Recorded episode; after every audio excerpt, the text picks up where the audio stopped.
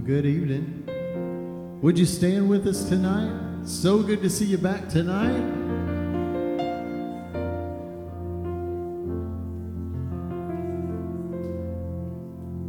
Well, if you're in the battle for the Lord and right, keep on the fire in line. If you win, my brother, surely you must fight. Keep on the fire in line. Well, there are many dangers that we all must face. If we die of fighting, it is no disgrace. A coward in the service will find no place. So keep on the. F- oh, let's sing that verse again. Oh, if you're in the battle for the Lord and right, well, keep on the fire. Oh, you gotta keep on. If you win, my brother, surely you must fight. Keep on the firing line. There are many dangers that we all must face. If we die fighting, oh, it's no disgrace. Coward in the service, he will find no place. So keep on the firing line. You must, you must fight. Be brave against all evil. Never run nor even lag behind. If you would win God in the right, just keep on the fire in line. Well, God will only use a soldier he can trust. Keep on the fire in line. If you wear a crown, then bear the cross you must. Keep on the fire in line. Life is but to labor for the master deed. Help to banish evil and to spread good cheer. Great you'll be rewarded for your service here. So keep on the fire. Or can you put your hands together? Yes. If you would win for God and the right, just keep on the firing. Second verse again. Well, God will only use a soldier he can trust. So keep on the firing. If you wear a crown, then bear the cross you must. Keep on the firing line. Life is but to labor for the master deed. Help to banish evil, spread good cheer. Great you'll be rewarded for your service here. So, yes, we must, you must fight. Be brave against all evil. Never run nor even lag behind. If you would win God and the right, just keep on the firing line. You must fight, be brave against all evil. Never run nor even lag behind. If you would win God and the right, just keep on the firing line. When we get to heaven, brother, we'll be glad. On the firing line. How we'll praise our Savior for the call we had. Keep on the firing line. Oh, when we see the souls that we have helped to win, leading them to Jesus from the past of sin. With a shout of welcome, we will all march in. So keep on the firing line. You must fight, be brave against all evil. Never run nor even lag behind. If you would win for God and the right, just keep on. Oh, one more time, you must fight against all evil. Never run nor even lag behind. If you would win for God and the right, just keep on. If you would win, if you would win for God and the right, keep on the firing line. Hallelujah. Amen. Well, I'm just glad I'm in the fight. I think that's one of the problems today. The churches doesn't realize that it's in the fight. Or they'll say things, well, I don't like the, that, that militant sound of, of, of preaching and, and lyrics like that. Well, I, I don't have any idea why we would need armor if we wasn't in a fight. Why in the world would we need to put on the whole armor? Why would we need to endure hardness as a good soldier? Why would Paul say, I fought the good fight? We're going to have to realize that we're in the fight. Are you here? I'm determined to be in the fight. And just because I'm your pastor, I put Mag in the fight. So there. So armor up. And let's go against it. Let's welcome in this house tonight. Lord, we love you. Lord, and thank you that you give us something worth fighting for. Lord, and we lift you up for what you've already done in the house today. But Lord, there's an anticipation of what you're going to do tonight. And Lord, we want to bless you as you bless us. We love you, give you praise, welcome you in your house, and thank you for your presence in Jesus' name. Everybody said, Amen. Amen. We have our ushers tonight. Want to remind you, ladies, that that cookie decorating class is coming. They better be good cookies, is what I'm saying. But that cookie decorating class is coming up June 3rd, I believe, 6:30 here at the church. So if you haven't and you're interested, the sign up sheet's in the foyer. So I know y'all gonna have fun doing that. In the meantime, we're all here for the same reason. You made the trip, we might as well just let go, let God, and have church. What do you think? What do you think? We might as well. We're here. Everything tonight, unless otherwise specified, of course, goes to our evangelist. And we're didn't didn't Dr. Larry Martin bless you this morning? If you didn't know before, you know now that Jesus saves. Amen. Amen. Lord, we're thankful tonight. Lord, bless this offering to its intended use. Bless it, multiply it, and we'll thank you in Jesus' name. Amen. Amen. Amen. Well, time is filled with swift transition.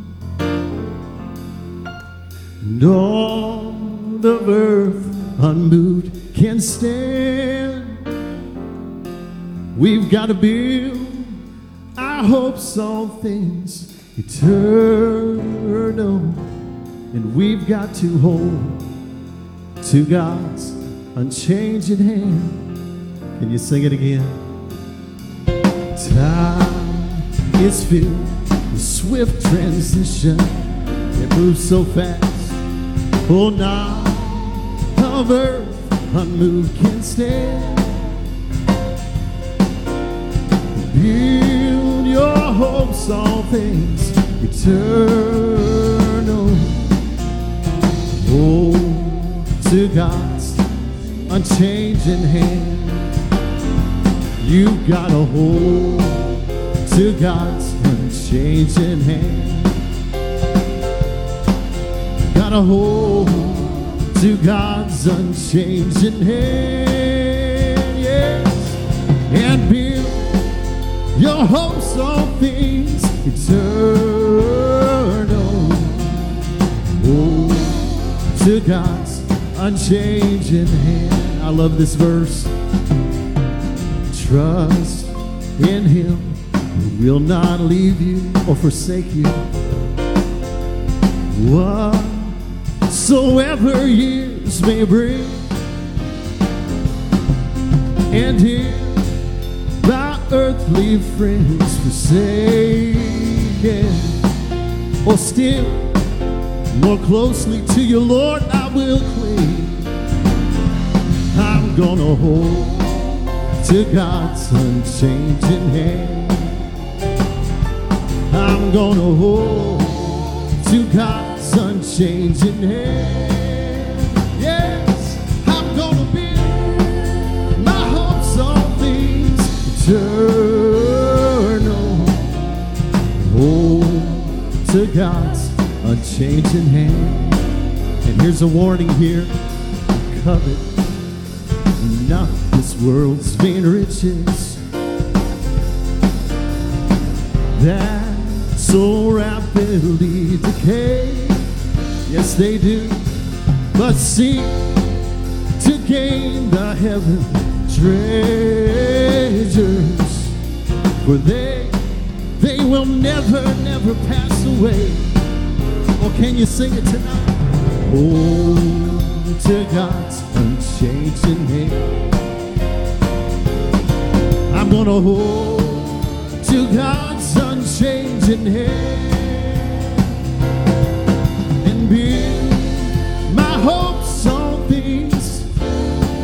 oh that last forever. Hold to God's unchanging hand. Oh, verse two again. Oh, trust in Him who will not leave. Whatsoever years may bring, He's still with you. And if by earthly friends forsaken, still more closely to Him I will cling. Oh, to God's unchanging hand. I'm gonna hold to God's unchanging hand. Yes, I will. I'm gonna be my hopes on things eternal. Oh, to God's unchanging when your journey is completed.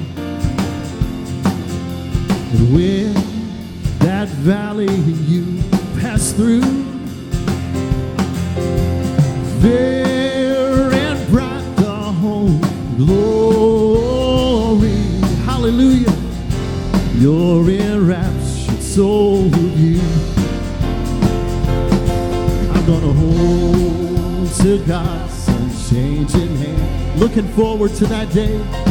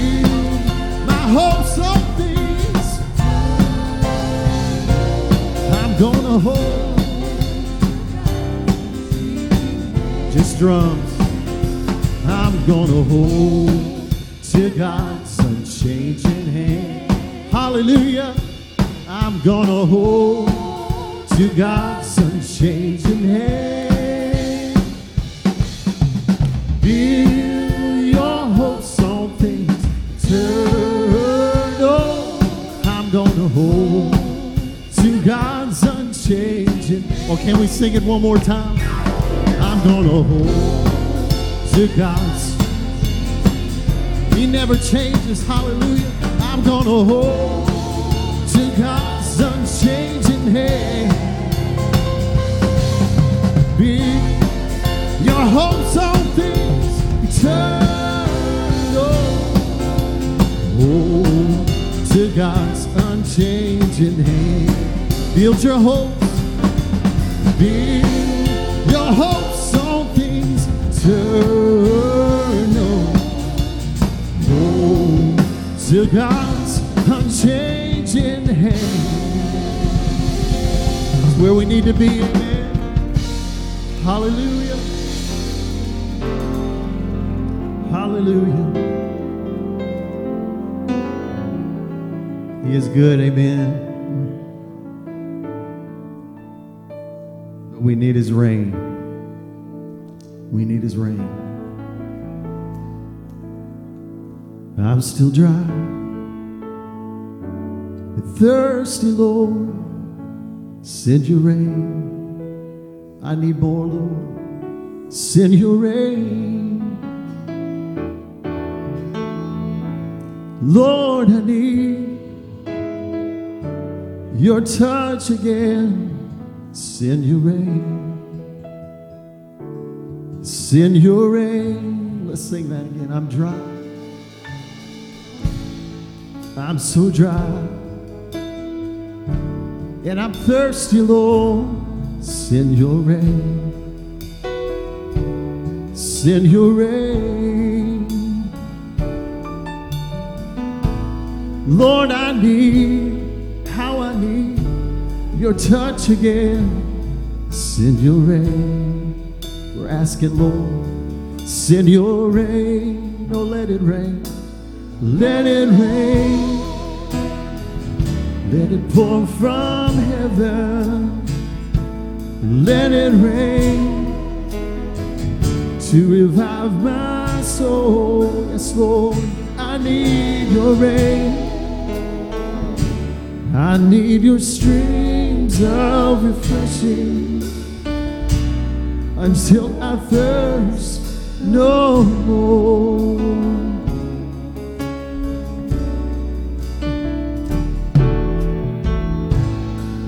Lord, I need your cleansing now. Send your rain. Send your rain. Lord, please forgive every one of my sins. Send your rain. Send your rain. Let it rain. Let it pour from heaven. Let it rain to revive my soul. How we need it, God. I need your rain. I need your streams of refreshing until I thirst no more.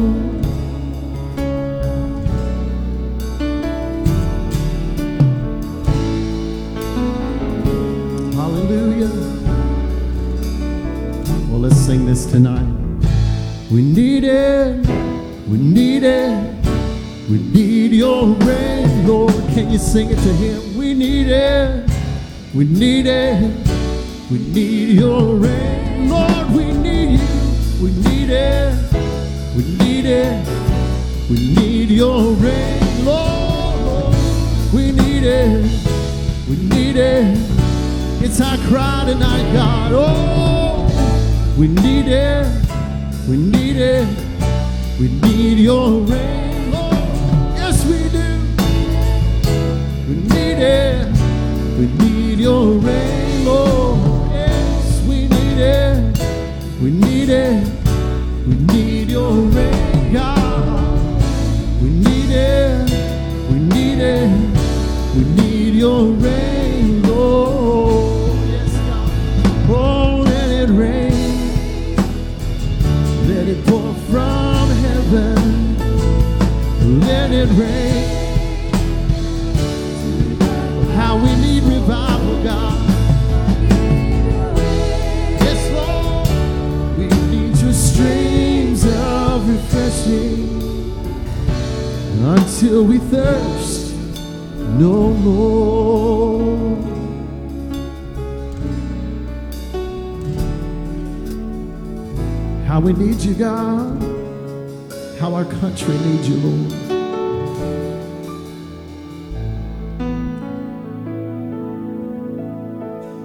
This dry and thirsty land, send your rain. Can you let that be your prayer tonight? Send your rain. Lord, how we need your touch again. Send your rain. Send your rain. Oh, let's sing it again. To this dry and thirsty land. To this dry and thirsty land. Send your rain. Lord. Send your rain. Lord, how we need your touch again. Send your rain, Lord. Send your rain. Oh, can you sing it tonight? Let it rain. Let it pour Let it rain to revive my soul. I need your rain. I need your streams of refreshing, Lord, until I thirst no more. One Oh, let it rain. Let it pour from heaven, God. Let it rain to revive my soul. I need your rain. I need your streams of refreshing until we thirst no more. One more time, let it rain. Let it pour from heaven. Lord, let it rain to revive souls. How we need your rain. We need your streams of refreshing, Lord. Until we thirst no more. Yes, Lord. How we need you, God. Hallelujah. Pour it out, Lord, on us, God.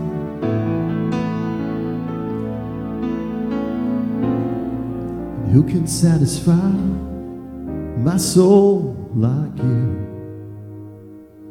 Who on earth could comfort me, love me like you do?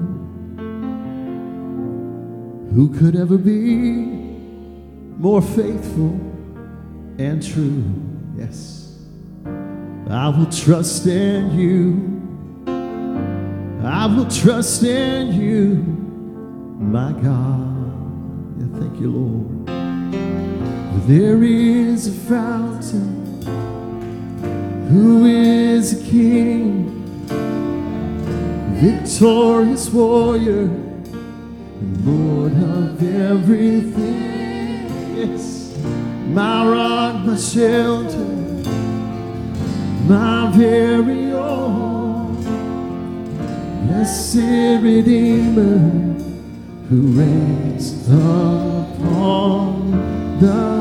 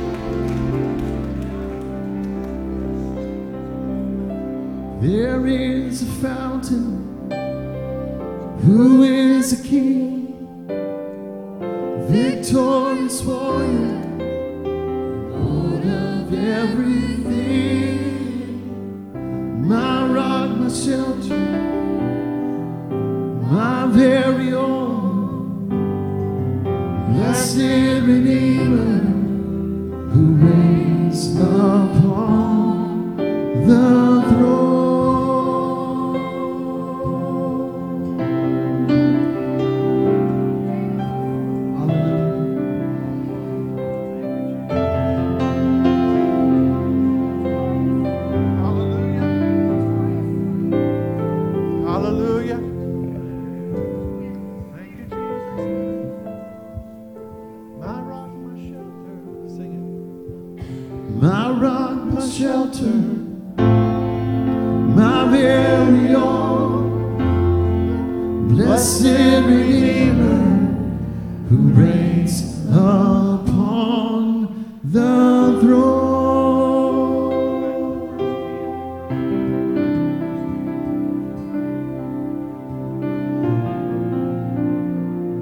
satisfy? Sing it one more time. Who, Who can, can satisfy? satisfy No one but Him. my soul No one but Him. like you? Who? Who on earth could comfort me, Who else? love me like you do? Who else? Who else? Who could ever be more faithful and true? I will trust in you, yes, Lord. I will trust in you, my God. Yes. Sing it. There is a fountain. Who is the King? Victorious warrior is Lord of everything. My rock, my shelter, my very own. Blessed Redeemer, who reigns upon the throne.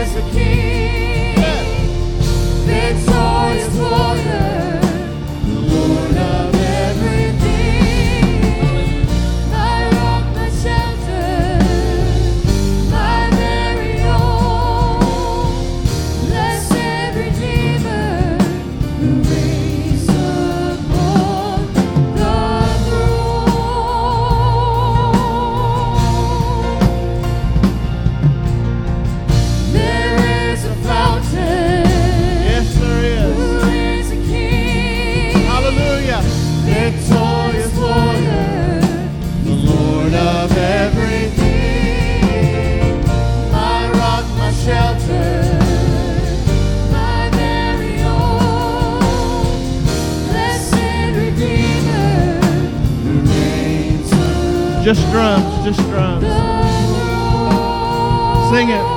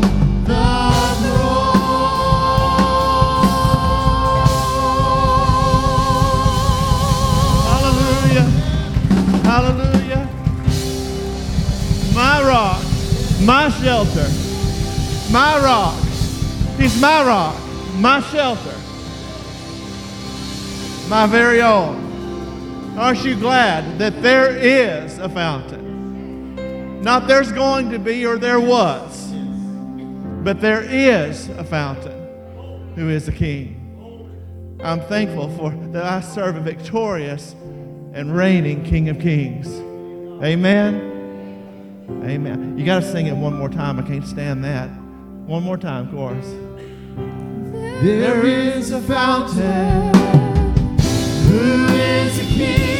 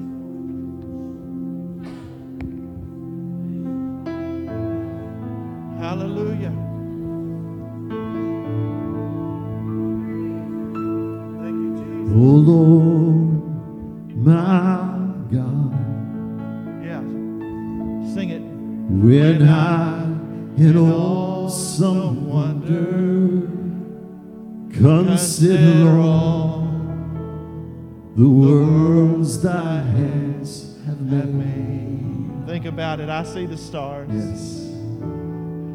Oh, I see the stars. Yes. Think about it. And I hear the rolling thunder. Thy power throughout the universe display. Then sings my soul, my Savior God, to thee. Sing it, church. Lord, how great thou art. Just tell him how great he is tonight. How great thou art. Then sings my soul, my Savior God, to thee. How great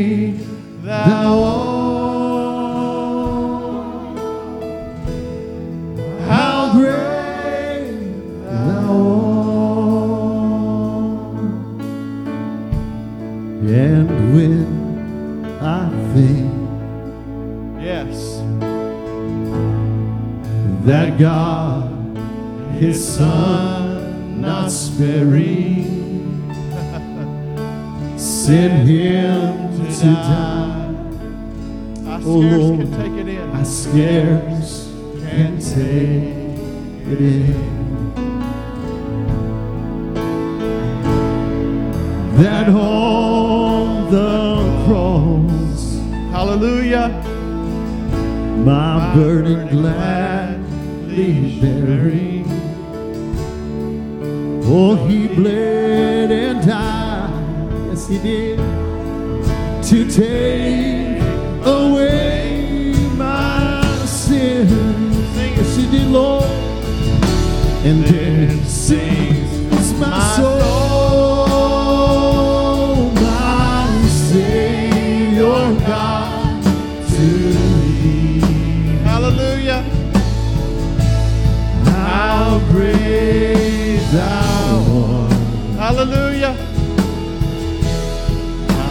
Thou. Oh, yes, Lord, you are. Then my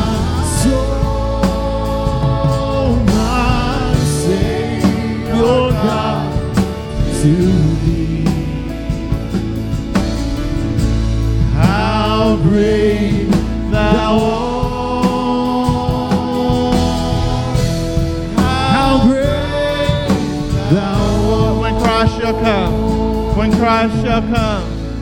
When Christ shall come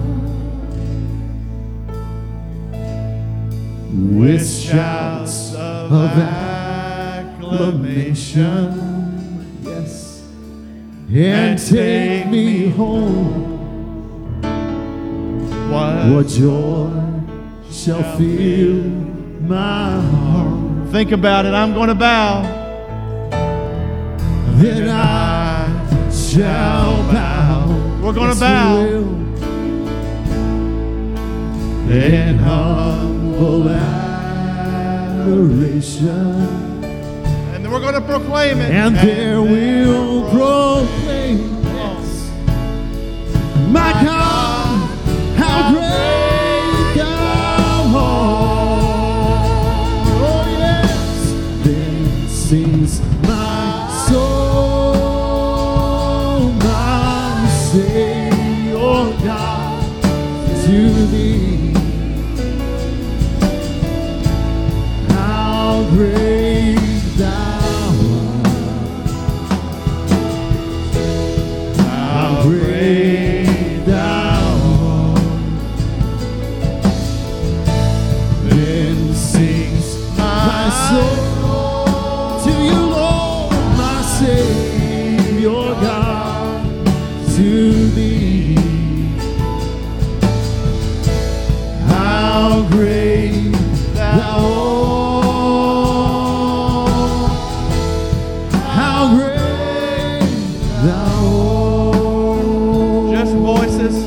voices. Then sings my soul, my Savior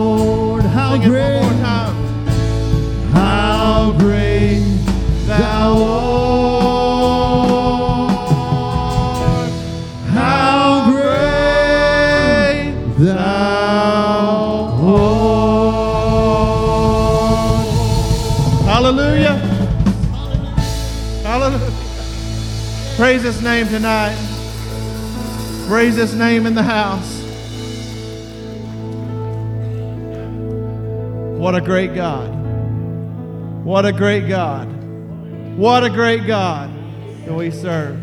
What a great God. Hallelujah. He's worthy of every praise, every song, and every note, and then some that's ever been sung. What a great God He is. Thank you, worship team. Dr. Martin, come ahead tonight. Welcome Dr. Larry Martin back to MAG Church tonight.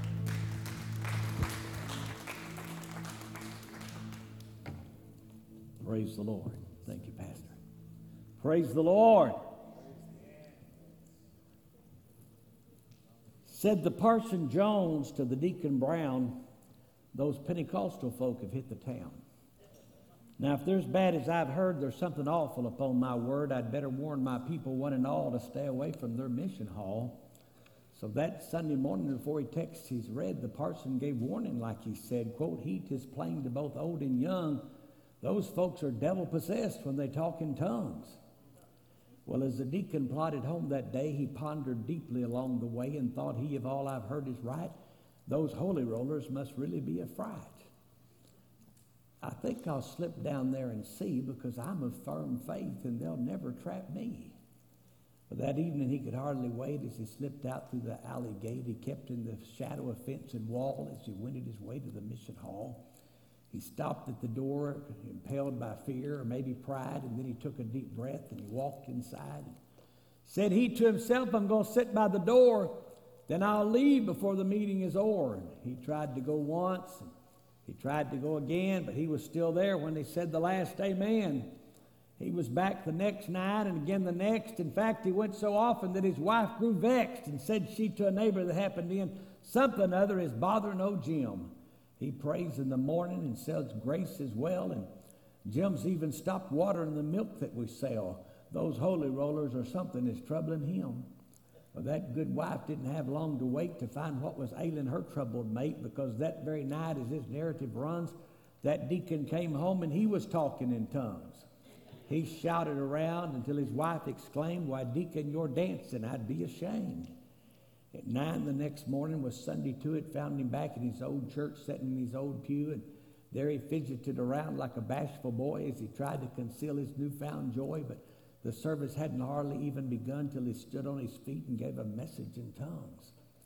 An exploding bomb, so all the witnesses say, would have caused a lot less excitement that day with bated breath and frightened looks. The assembly said, horror struck, and finally Parson Jones grasped Deacon Brown and said, You're out of order, brother. Sit down, sit down. I've been out of order all the while, that deacon replied, his face with a smile. I've been out of order for years, I vow, but I've got it straight and I'm all right now. Come out from among them, they heard him say as he left that dead church and went his way, and despite the doubt and fear of all, some people went to that mission hall and people got set free, all because one deacon said, I think I'll slip down there and see. Amen.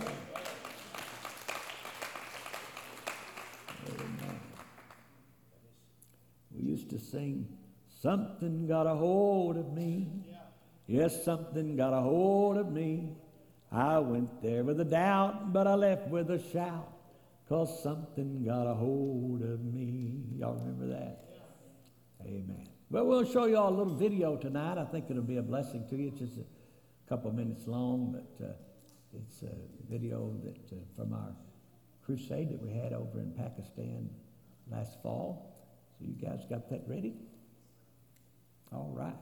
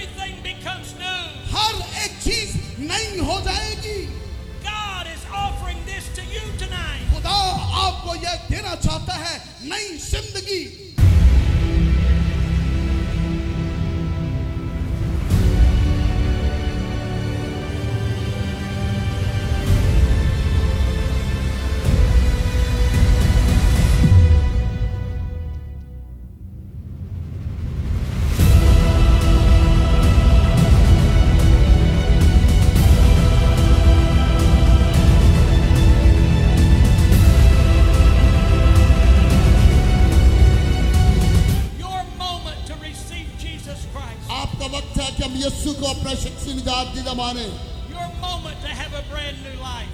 अभी नई जिंदगी हासिल करने का मौका है I want you to stand up right where you are. मैं दरखास्त करता हूँ आप खड़े हो जाएं मेहरबानी से सब खड़े हो जाएं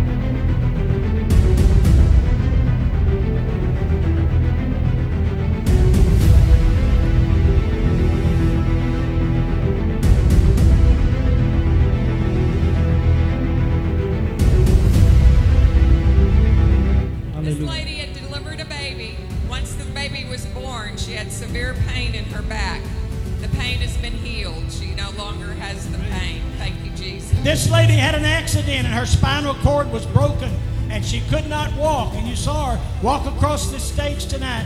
To God be the glory. Hallelujah. amen This lady has been blind for quite some time and could not see. But she's been healed tonight, and you saw the demonstration how God has healed her. Glory be to the Lord. This lady had an illness in her leg, uh, injury in her leg, and she couldn't walk properly. You saw her run across the stage tonight. God's healed her tonight. We give him the glory. And for everyone that's watching by Mission Asia Television, God, Mission Asia Television पर आप अभी देख रहे हैं इस programme को God loves you as much as he loves this खुदा man. आपसे भी प्यार करता है जितना खुदा इनसे प्यार करता है And God will heal you. और खुदा आपको भी शिफा देगा This man had a large tumor on his ear, और इस भाई के बहुत बड़ी कह रहे हैं गिल्टी थी कान it- के नीचे and the tumor is gone tonight. और आज वो गिल्टी यीशु के नाम से जाती रही है Amen.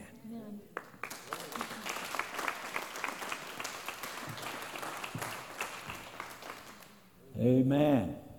Pray for the people in Pakistan. It's a 98% Muslim country, 98%, and uh, less than about 1% that are Christian. And uh, we had a really tough time getting there. We had problems getting a visa. Don't think we could get a visa to go back. It was so difficult, and they've marked us as missionaries now. But uh, you pray for the people in Pakistan. Linda's going to talk to you a minute about our crusade evangelism. Any of these, any of these work? Or yours work, Pastor? That's the best thing. All right. These foreign mission trips have been some of the most incredible, or the most incredible experiences of my life. If, if any of you are interested in foreign missions, I would encourage you to get with someone, go on a trip. They're such a blessing. Um, the foreign mission field is truly ripe for harvest. Uh, we're seeing thousands of salvations, miracle healings, deliverance from demon spirits. Um, it's just unbelievable. The people are so receptive to us coming. Uh, we've been treated so warmly. Um, they just come truly expecting God to do great things, and He does. And, uh, you know, we, here in the U.S., we've had it so easy, you know, we get complacent. And uh, we just assume that we're always going to have the religious freedoms that we do, and that may not be the case. But these people don't take anything for granted.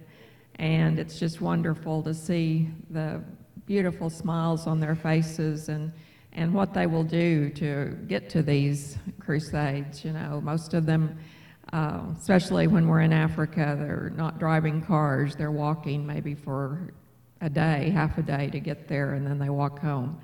Um, it's just really incredible. And your pastor, I know, has been on many mission trips to Africa and can talk to you all day long about it. I mean, it's but it is such a incredible experience, and I just uh, encourage you that if you get the opportunity, go do it. Don't don't put it off. Amen.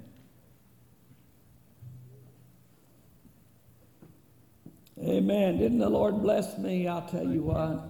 That girl is the gravy to my biscuit, the water to my burger, the dumplings to my chicken. If she ever leaves, I'm going with her. Amen. You got that PowerPoint, guys? What a joy it has been to be with you guys this Sunday and enjoy your fellowship. Pastor has been so kind to us. And, and I knew he took good care of Evangelist and he was a really great host. And we just found out how wonderful that can be. We ate Italian last night and Mexican today. I, I wish we'd stand long enough to meet the Chinese and the Cajuns, but uh, we got to meet the Italians and the Mexicans today. And, and it's uh, just been great. And the, the room that you have prepared for evangelists to accommodate evangelists is so very generous, and we appreciate it so much. What did we do? Oh, I'm sorry. I'll sing and dance until you get that up. Amen. When he puts that up, it's going to tell you about Pentecostal Gold, so I'll take just a minute. I mentioned it this morning, but PentecostalGold.com, it's an archive of classic Pentecostal preaching, 3,200 or so sermons on Pentecostal Gold. We add new sermons to it every week for a while. When we have opportunity, we add sermons to it every day. And uh, there's thousands of hours of, of, great Pentecostal preaching and the greatest Pentecostal preachers in the world. And so uh, you can take a look at that. Our web, main website is drlarrymartin.org. If you look on that, it'll tell you that we're here today. But you already knew that because you're here today too. So here we are. All right. I'm just, uh, I, I, I, could go ahead and start preaching, but there's some pictures on here I want to show you. Let me tell you again about our books. Thank you so much for visiting our book table. So many of you came by out there, and, and we appreciate it so much. And uh, I was going to bring a book up here, and it disappeared, but uh, uh, the, my favorite book of all the books that I've done is one called The Life of William Seymour. It's about the Azusa Street revival. God literally changed the world uh, through the Azusa Street revival.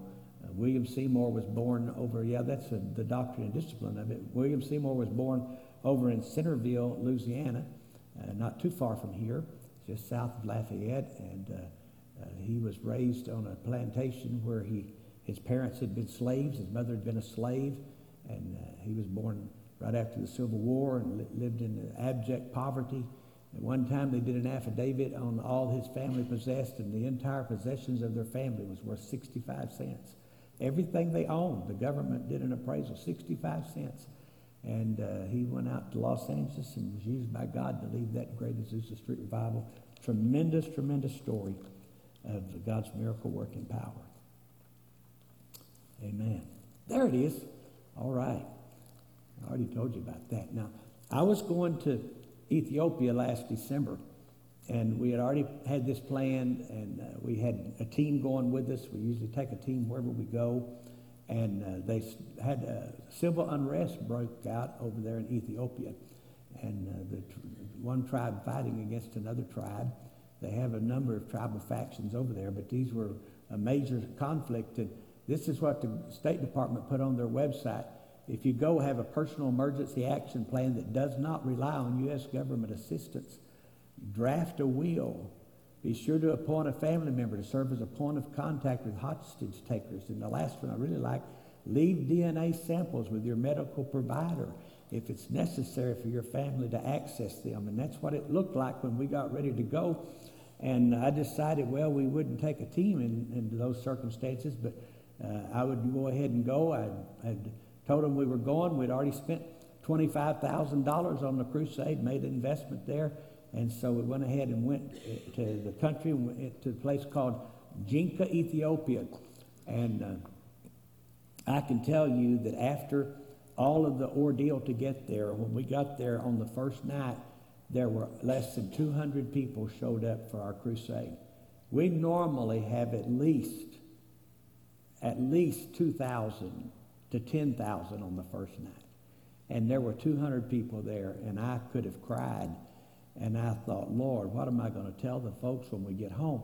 Well, I forgot to tell you what happened is the day we got there, the government moved us out of the, they, they were under martial law, and they moved us out of the city square and put us in a church compound, a churchyard with a fence around it. And that greatly limited the number of unbelievers that would come to a church compound. And so we ended up seeing 204 people receive Christ. Now, I, I have been on that field in Ethiopia in five days and saw 42,000 people make a first time confession of faith in Christ. 42,000 people. And we saw 204 people come to Christ, and my heart dropped at the, the, the lack of success. And I thought, Lord, how are we going to explain this to people that have given so much to help us go? And the Lord reminded me of the Good Shepherd that left the 90 and 9 sheep just to go find one. And we saw 204 that come to Jesus. And one in that 204 was this lady that was a prostitute and a, was, was a, a, victim of AIDS. And uh, we saw her come and accept Jesus Christ as our Lord and Savior.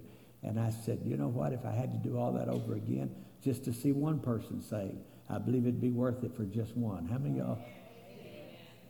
How many y'all believe that? Say amen.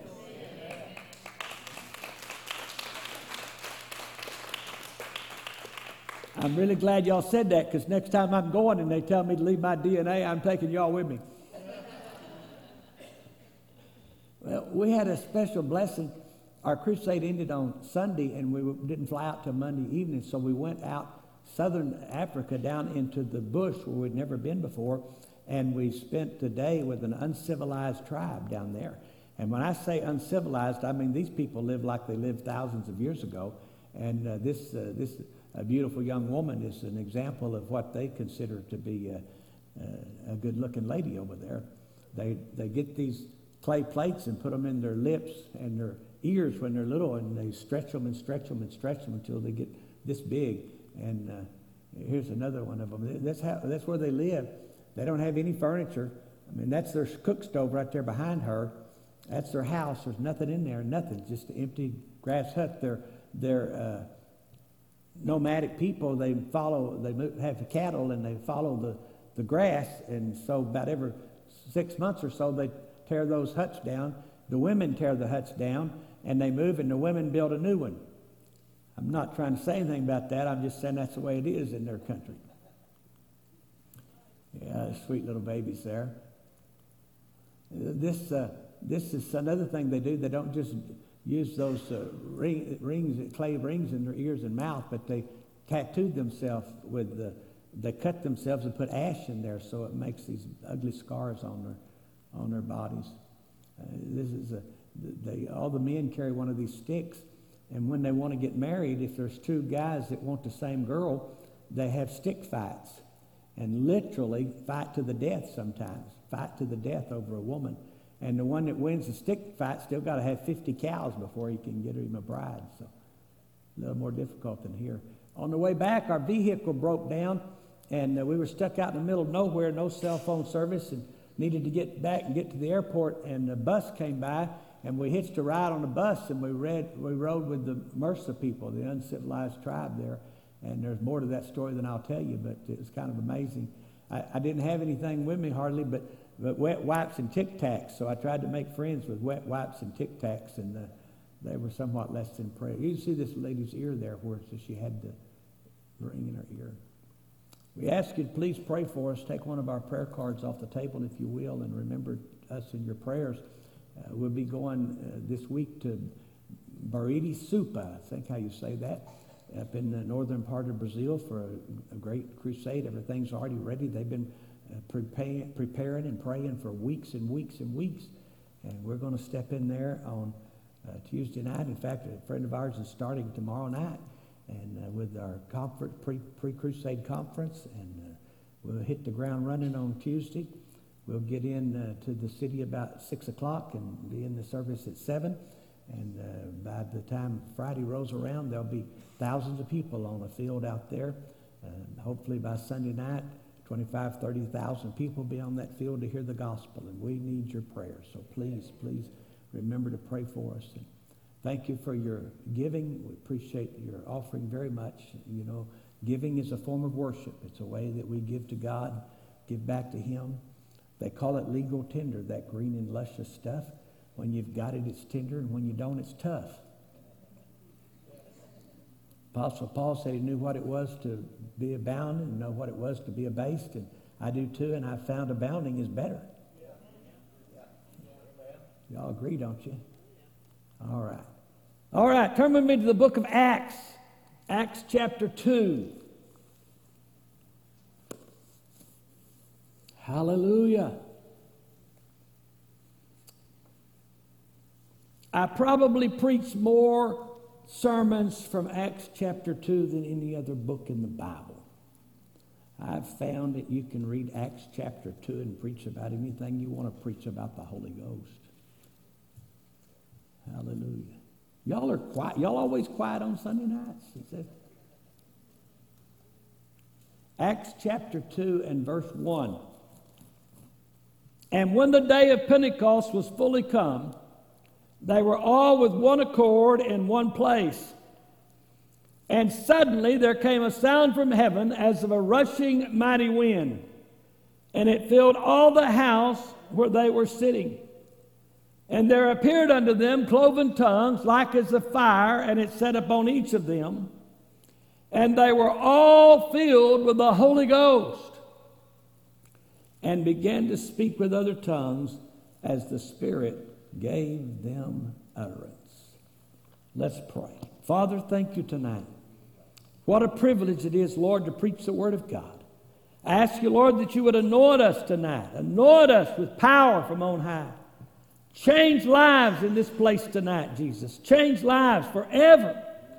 Lord, we'll give you the glory for it in Jesus' name. Amen. Is it all right to come down here to, with live stream or whatever? Everything be all right? I'll get down here so I can see the whites of your eyes tonight. Oh, Pastor told me yesterday, I forgot to ask him today, that uh, Brother Janaway's daughter goes to church here. Are you here tonight? She's not here tonight? I was going to tell her her daddy's on Pentecostal Gold. She probably knows that already, but praise the Lord. You've probably heard this story, some of you at least have, but one of my favorite preachers and dozens of his sermons on Pentecostal Gold is, is uh, a former neighbor of you guys here over Beaumont, Brother B.H. Clendennen. And you've probably heard Brother Clendennen give his testimony of how he got saved. He, he was a heathen. He, you know, he wasn't, uh, wasn't so much Baptist, Methodist, or Presbyterian, but he was a heathen. And he went to church and heard the gospel, went down to the altar and prayed and asked God to forgive. Hey, how many of y'all know Jesus saves? Y'all ever heard that before? Well, he got saved, and Brother Clendennen said after he prayed through and got saved, his fellow on the other side of the altar, looked over across him, and said, Now you need to receive the Holy Ghost.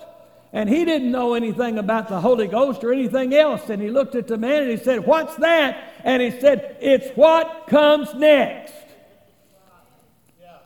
It's what comes next. That's, that's what I'm going to preach to y'all about tonight. I'm going to preach to you about what comes next.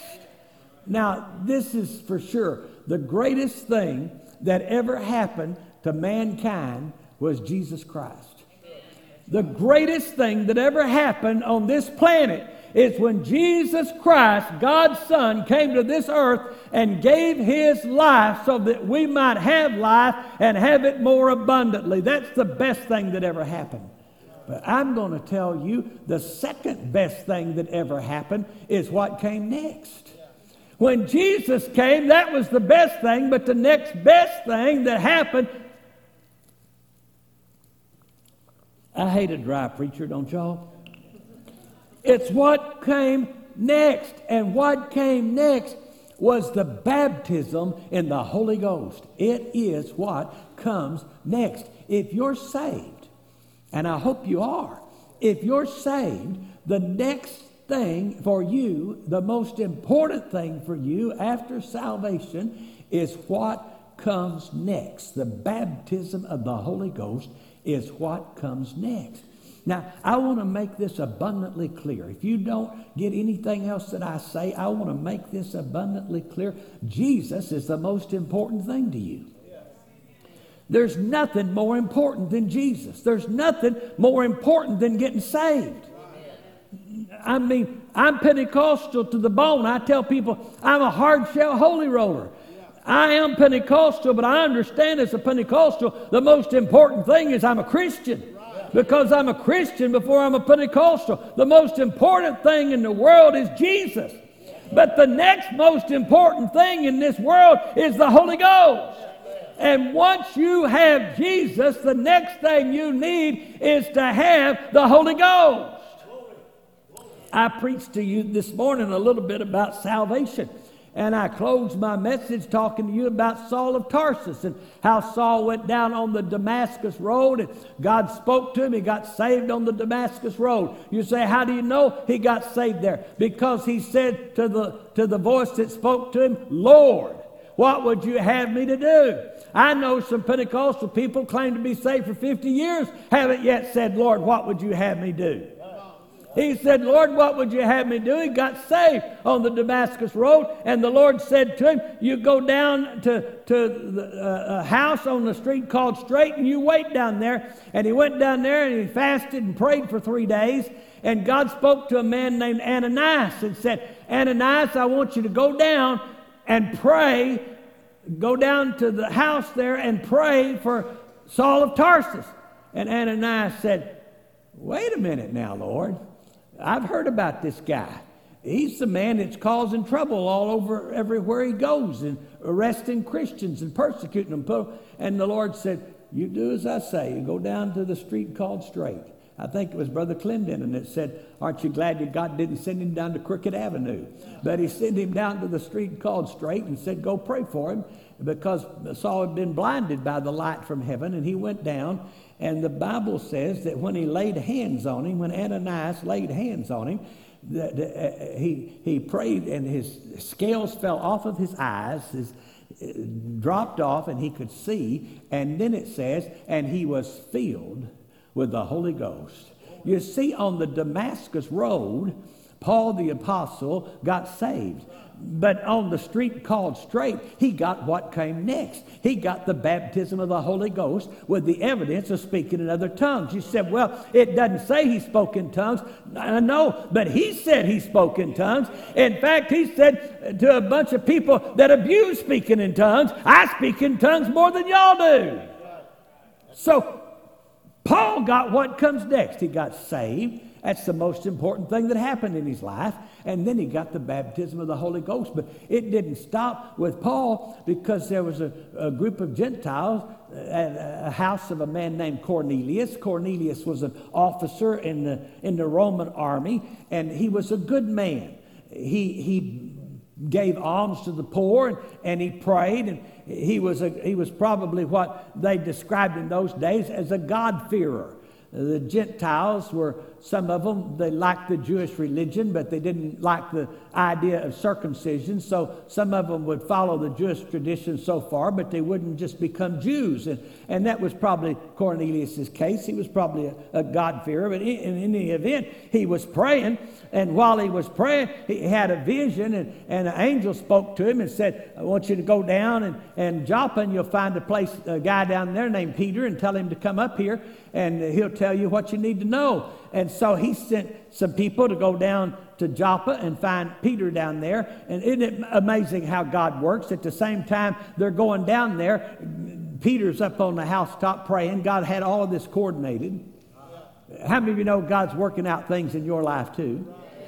And, and Peter's praying, and he sees this sheet come down out of heaven full of all unclean animals. I guess probably there was some, some bacon in there, and uh, he said, the Lord spoke to him and said, Take and eat, kill and eat. And, and he said, Listen to this. Are y'all ready? He said, Not so, Lord. Not so, Lord. Did you know you can't say that? That's an oxymoron. Y'all know what an oxymoron is? That's like jumbo shrimp or army intelligence. Somebody said ministerial ethics. I'm going to be careful there. Uh, oxymoronic means that things are contradictory. And to say not so Lord is an oxymoron because if He's Lord, the only thing you can rightly say is yes. If you say no, He's not Lord. If he is Lord, you're going to say yes. But three times Peter tried this. I, Lord, I've never eaten anything unclean. I, I, no, sir, I'm not going to do this. And the Lord spoke to him and said, What I've called clean, don't you call unclean. Keep your hands off my pork chops, all right? Well, Peter's hungry now, and they're fixing dinner for him, and he's going down. And at the same time, all this is happening. A knock comes at his door from cornelius's house, and they tell him, There's a Gentile over here that is sent for you. An angel appeared to him, and, and Peter's scratching his head, wondering what all of this means, but he thinks it might be God. So he's going to go over to the Gentile's house in Caesarea, but he's afraid to go by himself, afraid that they'll, they'll kick him out of the synagogue. So he takes some other Jews with him, and, and they go over to cornelius's house, and Cornelius explains what happened, and Peter started preaching to these Gentiles. The Gentiles had never heard this gospel before, and he starts preaching to the Gentiles, and it says, while Peter yet spake, the Holy Ghost fell on them. While Peter was still, oh, I can tell you the times. In 55 years of preaching, I can tell you the times when I didn't finish a sermon because the Holy Ghost fell on them. I wish it'd fall on us right now. I just, it'd be all right with me if we just. Yeah, yeah. Amen. So the people at Cornelius' house got saved, and then they got what comes next at the same time. When somebody tells you you've got to wait and wait and wait to get the Holy Ghost, you tell them Cornelius' house got saved and got the Holy Ghost at the same time. And then it says, How can we withhold baptism in water from these people? Because we've heard them speak in tongues just like we did. They got what comes first, and then they got what comes next. Are y'all up for a little teaching tonight? I wear so many hats, sometimes I get confused. But I want to just tell y'all this. I had a lady come, and, come to my house one day. You've probably had them come to yours. And she came to my house to tell me that I wasn't saved because I wasn't baptized the way she thought I ought to be baptized. And so she's going to prove to me that I wasn't saved. Well, I happen to know a little bit more about it than she did. And so I said, Well, listen, do you believe that an unsaved person can have the Holy Ghost? And she said, Well, I don't know. And so I took over there what Jesus said in John, where it says, He's the Spirit of truth that the world cannot receive. You shall receive him because he's with you and shall be in you, but the world can't receive him. Listen, sinners can't get the Holy Ghost. Sinners can't get the Holy Ghost. Unsaved people can't get the Holy Ghost. So I took her there. I took her there to John, and then I took her to Cornelius's house, and these people got saved and got the Holy Ghost before they was ever dunked in anybody's water. So it ain't the water that saved them. It was Jesus that saved them. So anybody come to your house Listen, some folks are so narrow minded they can look down a straw with both eyes at the same time. But they come to your house and try to tell you you're not saved because you didn't get baptized right. You show them Cornelius' house got saved and they wasn't baptized at all. That's just some extra. All right. And then there was the Samaritans. The Bible says that Philip the evangelist went down to Samaria. Thank God for evangelists. Glad I am one. Philip the evangelist went down to Samaria and he preached a revival in Samaria, and God showed up and people started getting saved. Did I tell you already that getting saved is the most important thing in the whole world? I want to make sure y'all know that. That's the most important thing in the whole world. Well, they got saved down there at Samaria, but nobody received the Holy Ghost. This was something, if you read the story, this is something that is obviously unusual.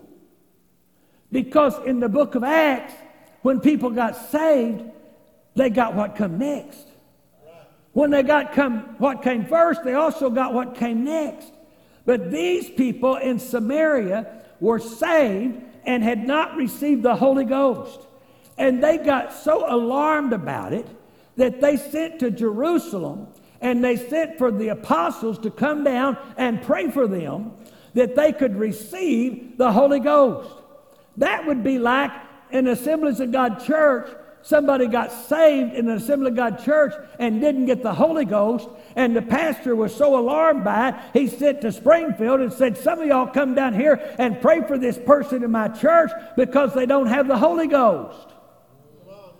The same thing, except uh, some of our Assembly of God churches today, hardly nobody has the Holy Ghost and nobody gets alarmed about it. They were so alarmed about it, they said these people got what come first, but they haven't got what comes second. Could y'all come down here and pray for them? And so Peter and John left Jerusalem and came down to Samaria, or I guess they came up to Samaria, and uh, in Samaria they laid hands on them. Guess what happened? Guess what happened when the apostles prayed for the people in Samaria? They got what comes next. They already had what came first, and now when they get hands laid on them, they received what comes next. If you are a believer, and I pray that you are. If you're not, we can fix that before you leave. But if you are a believer, if you are saved, the next most important thing in your life is to be baptized in the Holy Ghost. And if you haven't been baptized in the Holy Ghost, before we leave this room tonight, we're going to pray for you and we're going to believe God. This church is going to lift your hands up and pray for you. And we're going to believe God that you won't leave here until you've got what comes next. Hmm.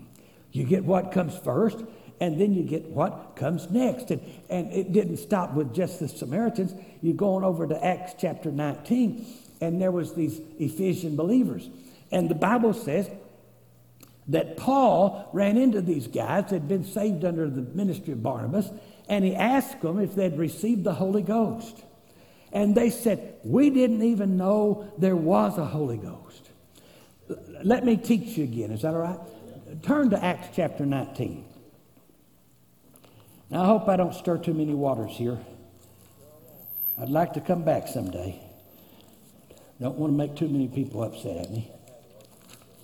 Acts chapter 19. Now, I'm going to read to you from the King James Bible. It's, it's my favorite translation.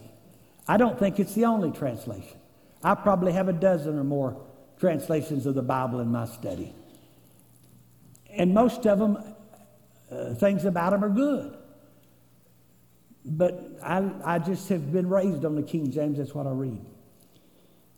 Acts chapter 19, are you there? It says in verse 2 He said unto them, Have you received the Holy Ghost since ye believed? Do you see that?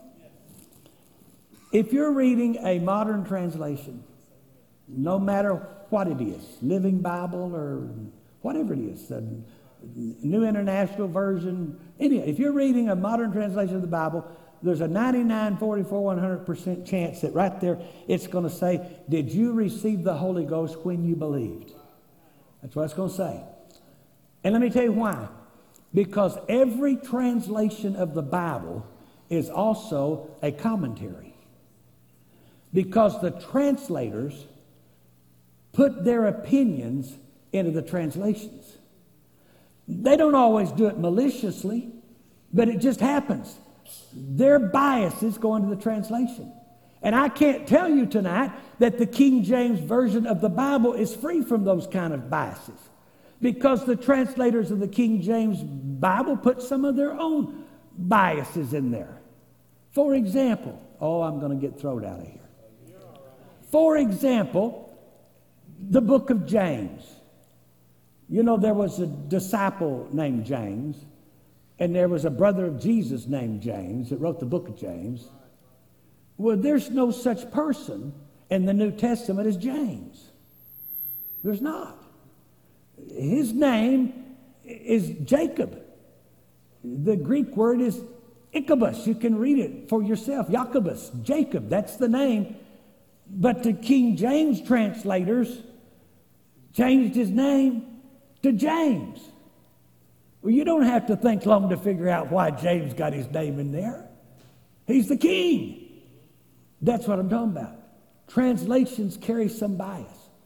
And almost every modern translation of the Bible, the translators believed that you got saved and got the Holy Ghost at the same time. They don't believe you get saved and then you get the Holy Ghost like we believe. Uh, everything I'm preaching to you tonight is you get saved, that's what comes first. You get the Holy Ghost, that's what comes second. Y'all still with me? Well, you know, I'm, I do not want to mess with people's minds, but our friends in the Baptist church and, and the evangelical part of the Methodist church and those people, they don't believe that. They believe when they got saved, they got all the Holy Ghost there was to get. And so when those people translate the scriptures, they translated this verse and said, Did you receive the Holy Ghost when you believed? Because that's what they believe, that you get the Holy Ghost when you believe. But I'm going to tell you tonight, with my teaching cap on, I'm going to tell you without any doubt that that is a mistranslation of the Bible because it says in the Greek language, what it literally says is, having believed, did you receive the Holy Ghost?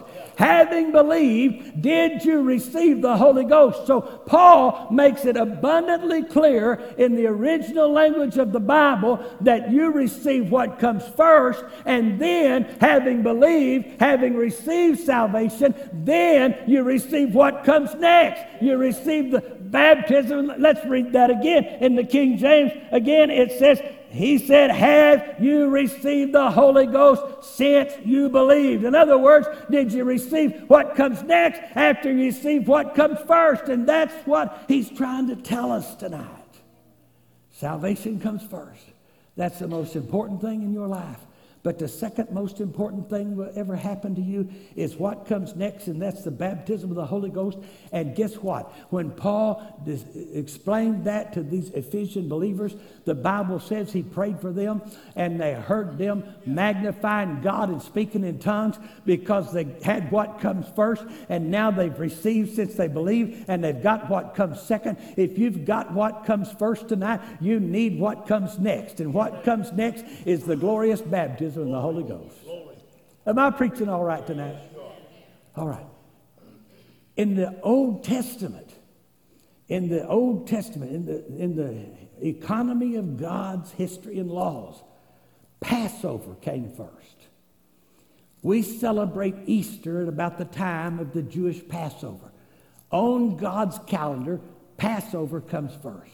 You know what Passover represents when the children of Israel were in Egypt and, and the death angel was coming, and the Lord spoke to him and said, Kill a lamb, a perfect lamb, and put its blood on the top and two sides of your door.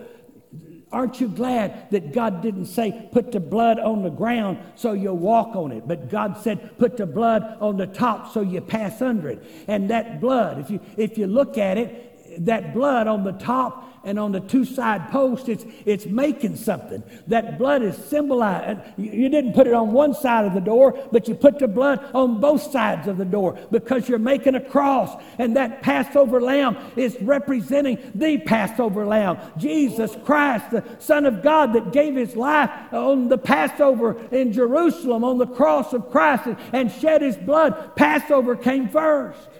And then 50 days later, what happened? What happened 50 days after Passover? You got Pentecost. You have Passover. It's the death of Christ to save us. And then you've got Pentecost 50 days later, the coming of the Holy Ghost, because God understands that Jesus comes first and the Holy Ghost comes next. If you got salvation in your heart tonight, you need to move a step closer to God. You need to climb on up the ladder a little higher. You need the baptism in the Holy Ghost. Have you received what comes next? If you haven't, tonight is your night. Tonight is your night to be baptized in the Holy Ghost. What comes first is Jesus. I think everybody here knows him, but if you don't, you ought to know him before you leave. You can't go to heaven without him. But if you know Jesus and you've not been baptized in the Holy Ghost with the biblical evidence of speaking in other tongues, you need to receive what comes next. And tonight is your night. Let's pray. Father, we thank you tonight for bringing us back to church. We thank you for this great assembly, Lord, and these good people that worship here. We thank you for this pastor and his family. Lord, I pray for anybody here tonight that doesn't know Christ.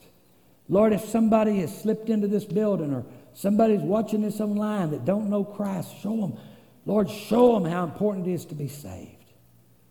Lord, for those that are here that are saved, that are washed in the blood, that have not been baptized in the Holy Ghost, create with them, within them, Lord, a hunger to receive what comes next. Don't let them leave home without it. In Jesus' name. Your heads are bowed now, please, for a minute. I'm an evangelist, and I wouldn't be doing my job if I didn't ask this question. Is anyone here tonight and you don't know Jesus as your Savior?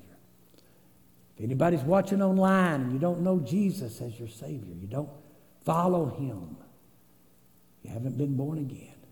It's the most important thing in your life. Who you marry is important. Where you go to school might be important. The most important thing in your life is do you know Jesus? And if there's even one in this room tonight and you don't know him as your Savior, your sins have not been washed away, and you're not sure for heaven, I want to pray for you. Would you lift your hand up? Is there anybody that doesn't know Jesus? Anybody? Okay, here's the next question Have you received the Holy Ghost since you believed? Have you received the Holy Ghost since you believe? Do you have what comes next? Do you have the baptism of the Holy Ghost? If you've never received the baptism of the Holy Ghost with the evidence of speaking in other tongues, or if maybe you received 10 years ago, 20 years ago, five years ago, you received it youth camp or some revival, or you haven't spoken in tongues, or you haven't felt the fullness of the Spirit since that time, you need to receive again tonight. You need a fresh experience. And if you're here and you say, Pastor, I need the baptism of the Holy Ghost, I want what comes next, would you lift your hand up and say, Pray for me? God bless you, young lady. God bless you, sir. God bless you, sir. Who else? You can just put your hand up and back down. I won't pray for you. Bless the Lord. Anybody else? I know there's others here that need to receive tonight. This is your night. This is your night. God sent me here. This is your night. Anybody else? Would you stand with me? Father, I thank you for these that lifted their hand tonight. And I believe you're going to do something dramatic in their lives. I believe they're going to walk out of here full of the Holy Ghost tonight, getting what comes next. I believe you for it, Lord. In Jesus' name. Thank you. I talked about Charles Ogden this morning. I was in service, Brother Ogden, when I was a teenager. I was about 15. And he preached on the Holy Ghost. Well, he preached on the Holy Ghost almost every time he preached. He got through the service. He asked people to receive the baptism of the Holy Ghost, and I don't know, one or two might have raised their hands. We had three tonight. He, he wasn't happy with that. Pastor, he started on the front row. I'm not going to do this tonight. I'm not as bold as Charles Ogden. He started on the front row and he said, Do you have the Holy Ghost? Do you have the Holy Ghost? Do you have the Holy Ghost? Every single person in that building, he went down 150 people, probably every one of them. Do you have the Holy Ghost? If they'd said no, he said, Get up here. Get up here. You say, Well, didn't he make people mad? You got to be kidding me. When they got the Holy Ghost, this was the first neck they wanted to hug when they got up there and got the Holy Ghost. If you don't have the baptism of the Holy Ghost, tonight is your night. You're going to receive what comes next. If you have not received, you lifted your hand, or maybe you didn't, but you want to come. Come, join us right up here. Stand right up here tonight, would you? Come on. We're going to make an altar up here tonight.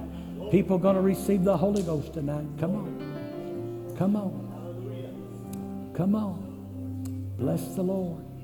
Bless the Lord. Anybody else you don't have the baptism of the Holy Ghost? Anybody else?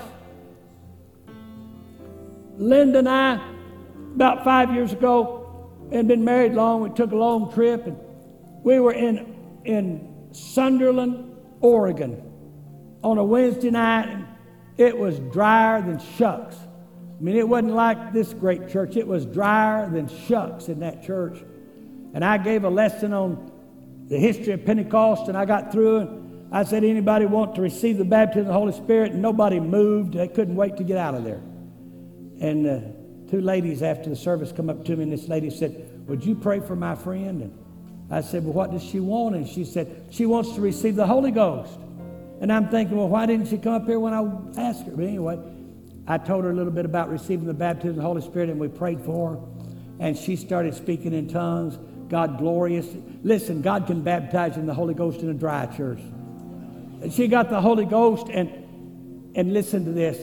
Afterwards, we found out she was 89 years old. 89 years old. She had been in the assemblies of God all of her life and had been seeking the Holy Ghost all of her life and never received until that Wednesday night when she was 89 years old. I said, God can fill you with the Holy Ghost tonight. You don't have to wait for another night. This is your night. How many of you people out here have the Holy Ghost? Okay, let me ask you this next question. How many of you out here that have the Holy Ghost, somebody helped you pray through to the Holy Ghost?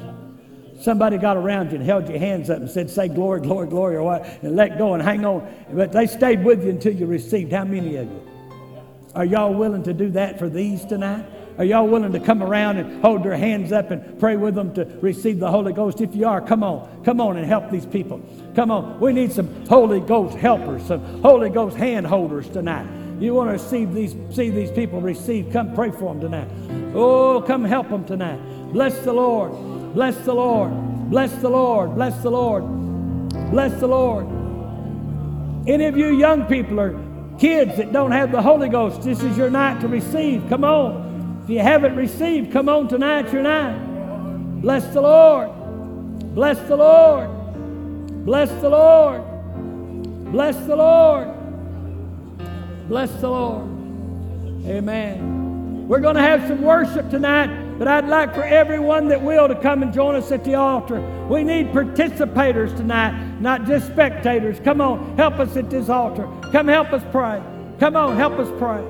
Oh, yes, Lord. This is your night. This is your night. More than yesterday. I need you, Lord. Yes, I do. More than words can say, I need you, more Than ever before, I need you, Lord. I need you, Lord. Yes. I need you, Lord. Yes, Lord. More than yesterday, I need you, Lord. More than words can say, I need you more than ever before. I need you, Lord. I need you, Lord. Oh, more than the air I breathe more than the song I sing, more than the next heartbeat, more than anything, Lord, as time goes by, I'll be by your side. Cause I never want to go back to that old life.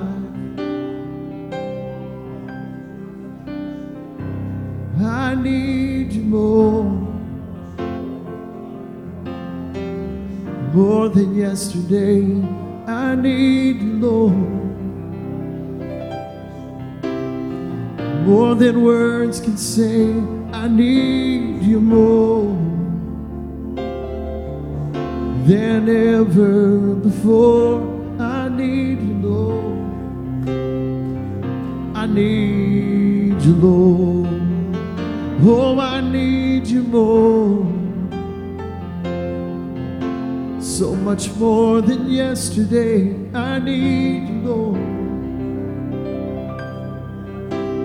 More than words can say, I need you more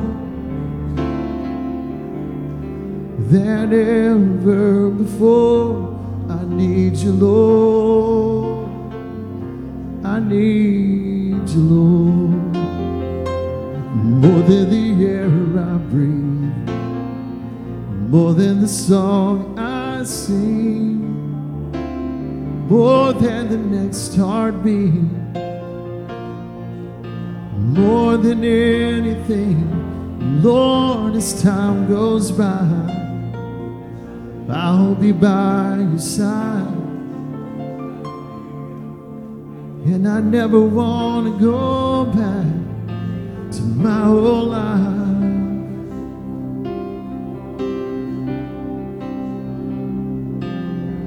Breathe on me, breathe on me. Holy Ghost power, breathe on me. Yesterday's gone, today I'm in need. Holy Ghost power, breathe on me. Breathe on me, Lord. Breathe on me. Holy Ghost power, breathe on me. Yesterday's gone, today I'm in need.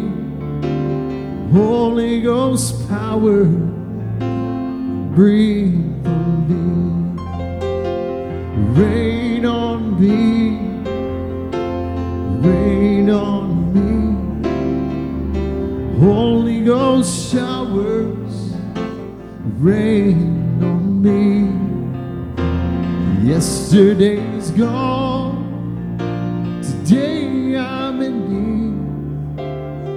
Holy Ghost showers rain on me.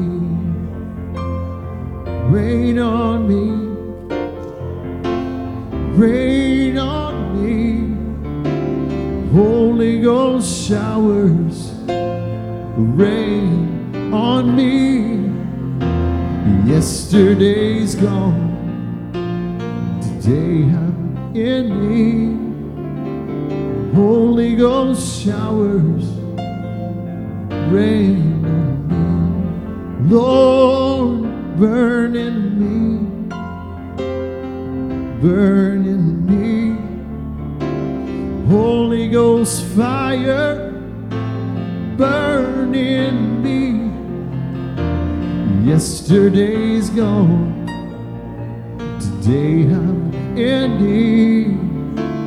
Holy Ghost fire, burn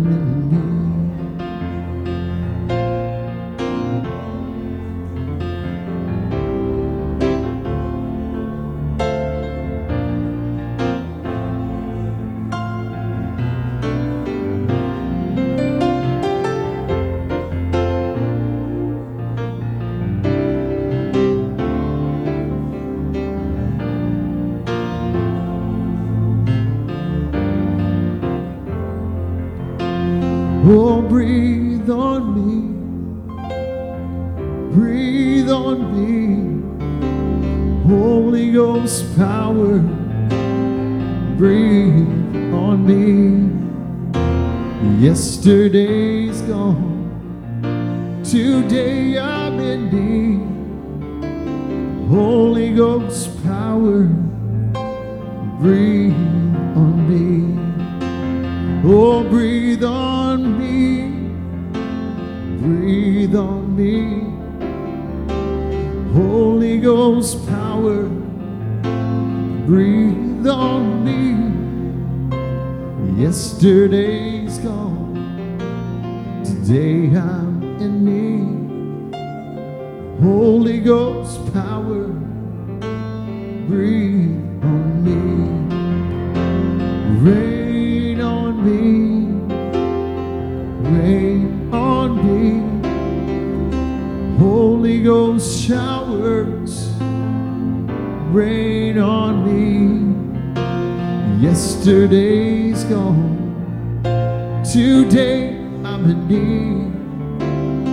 Holy Ghost showers, rain on me. Lord, would you burn in me?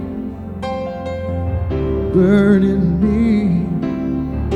Holy Ghost fire, burn in me. Yesterday's gone,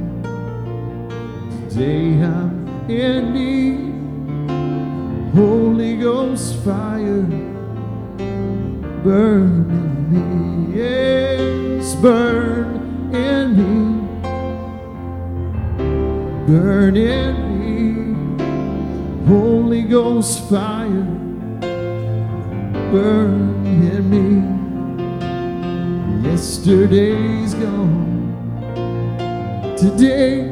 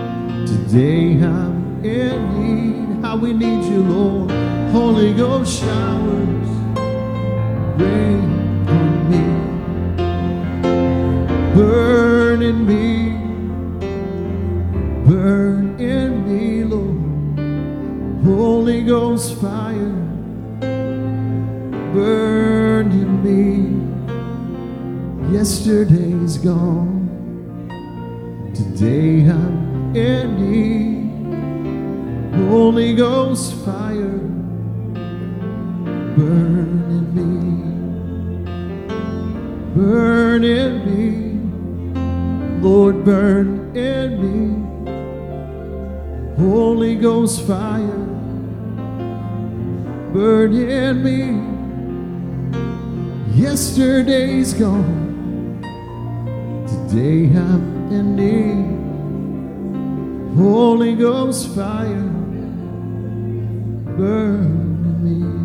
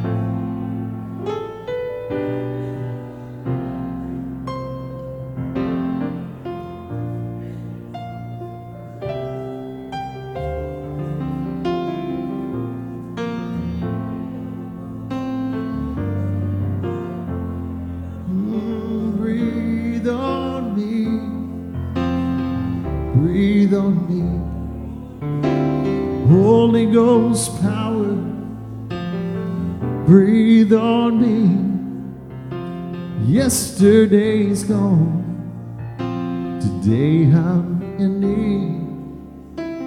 Holy Ghost power, breathe on me. Breathe on me, Lord. Breathe on me. How redeemed you, God. Holy Ghost power. Breathe on me. Yesterday's gone. Today I'm in need. Holy Ghost power.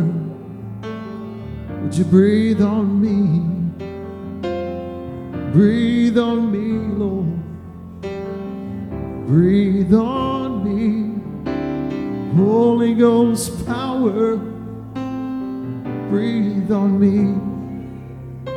Yesterday's gone, today I'm in need. Holy Ghost power. Breathe on me. Rain on me, Lord. Rain on me. Holy Ghost showers. Rain on me. Yesterday's gone. Today I'm. Holy Ghost showers. Rain on me. Rain on me. Rain on me, Holy Ghost showers, rain on me, for yesterday's gone. Today I'm in need, Lord. Holy Ghost showers, rain on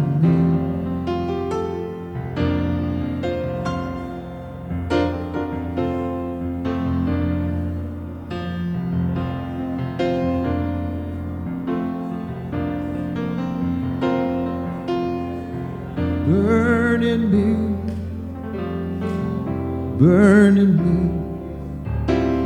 Holy Ghost fire, burn in me.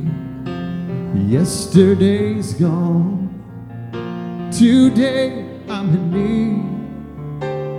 Holy Ghost fire, burn in me, burn in me. Lord, would you burn in me? Holy Ghost fire, burn in me. Yesterday's gone. Today I'm in need. Holy Ghost fire, burn in me. Burn in me. Burn in me. Holy Ghost fire, burn in me. Yesterday's gone. Today I'm in need. Holy Ghost fire, burn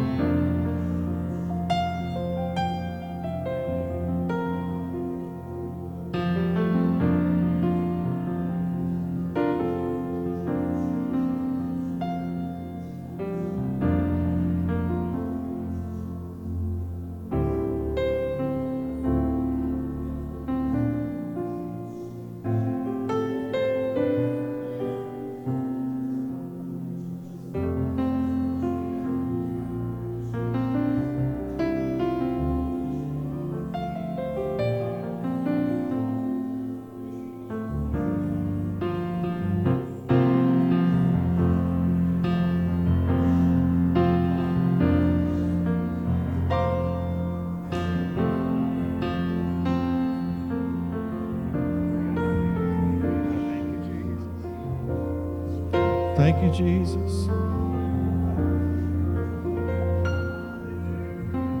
Thank you, Jesus.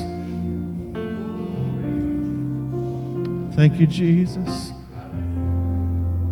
Those of you that can and will, would you gather around the front? We're going to go to the Lord in prayer as we do on every Sunday night. If you're still in the altars, we're just going to flow with you.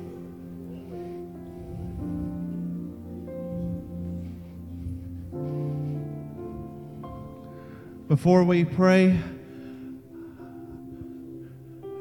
you know, many of you here Wednesday night, we started saying that we told Kat and Jason that the most important thing we could do is for our children to be beginning to be saved and baptized in the Holy Spirit in Mag Kids and in Magnetic Youth. And we turned to that direction, the whole congregation, and began to pray Wednesday night for, just for that, that God would begin to move in our children and in our youth. Before I got out of the foyer this morning, I had two about that high come running up to tell me because they couldn't wait to come to tell me that, Pastor, I got saved this morning and Mag Kids.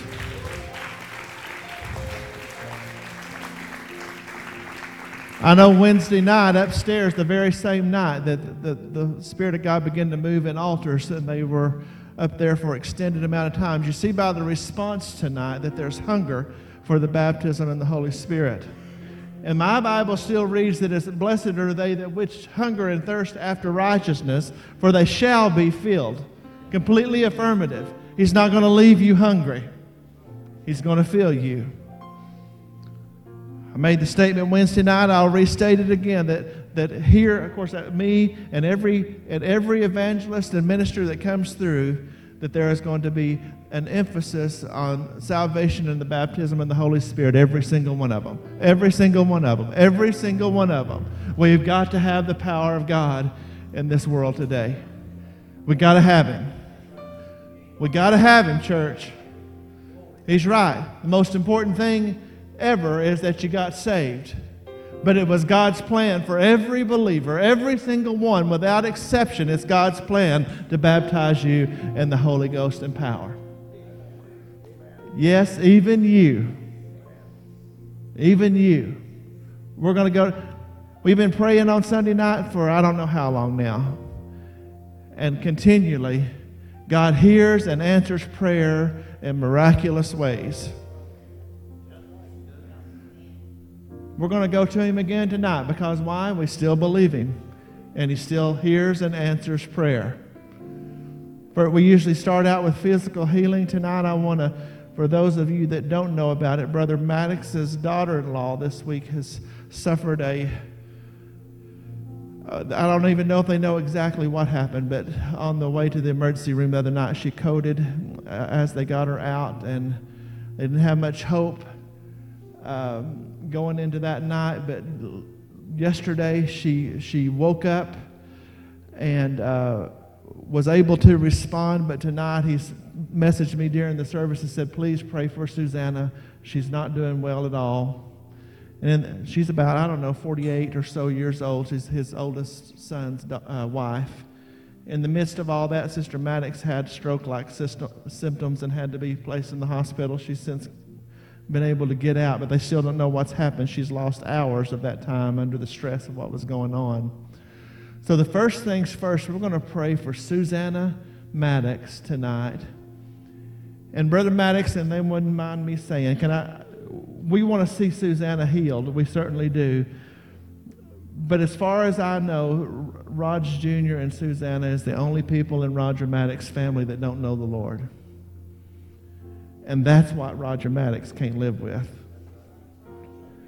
So we're, we're going to pray for her healing, certainly. But above and beyond all of it, we're going to pray also for, for Rog Jr. and Susanna to make things right with their Lord. They know, they've known him. They, I mean, he was raised in his house. but through some of the heartache and pain that sometimes comes with ministry, he's got his eye off the ball. But I believe that God can make himself real in this situation tonight. Don't you? Before anything else, can we lift up Susanna and Barbara and Roger tonight? Lord, we, you know right where they're at. Lord, you know right what's going on. Lord, first things first, Lord, we, I pray tonight that through, through the, the power of your Spirit, and that you would break through a hardened heart in, in Rog Jr and in Susanna tonight and wherever the state she's in, Lord, that first above all, there's nothing more important than that, that they're touched, that, that they receive you again as their Lord and Savior, and that they live for you. Tonight, we're praying for a miracle of salvation first. and Lord, I pray tonight that in that hospital room in Fort Smith, Arkansas, that you, your word says that you sent your word and healed them. So, Lord, tonight we ask you to cross the miles and the distance and to send your word into that hospital room tonight and touch Susanna Maddox in a miraculous way. An undeniable, miraculous way that says it was one way tonight, but, but the wind of God blew in my room and I was brought back to health by the miracle working power of the hand of Jesus. Lord, we pray for Rog tonight and Sister Maddox and Brother Maddox tonight that you give them strength and through, for the trial and strength for the journey. Lord, that you touch their bodies tonight. And Sister Barbara and Roger tonight. And We thank you that, you that they've trusted you. They've walked with you for all over the world. You, you brought them back from, from the brink time after time. And Lord, we ask you one more time that you would reach down your hand into their family. Lord, then that all would be right tonight and for a miraculous touch of healing in her body tonight. We thank you for it in Jesus' name. Across this place, is there other physical needs that we have? Sister Becky's having trouble with bone spurs pushing on nerves. We're going we believe God can touch her body right now where we're at. Brenda? We're going to, Mike, we're believing for a touch for you tonight, right where you're at.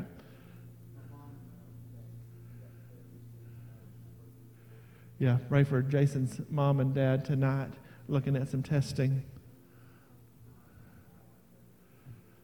Yes, we're going to pray for Kim's daddy tonight that he continues to get better.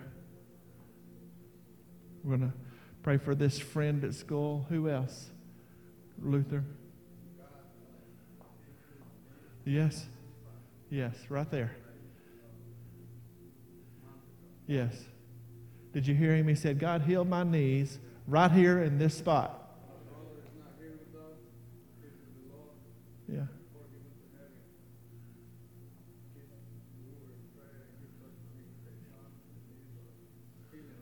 Yeah. I know we prayed for months, yes.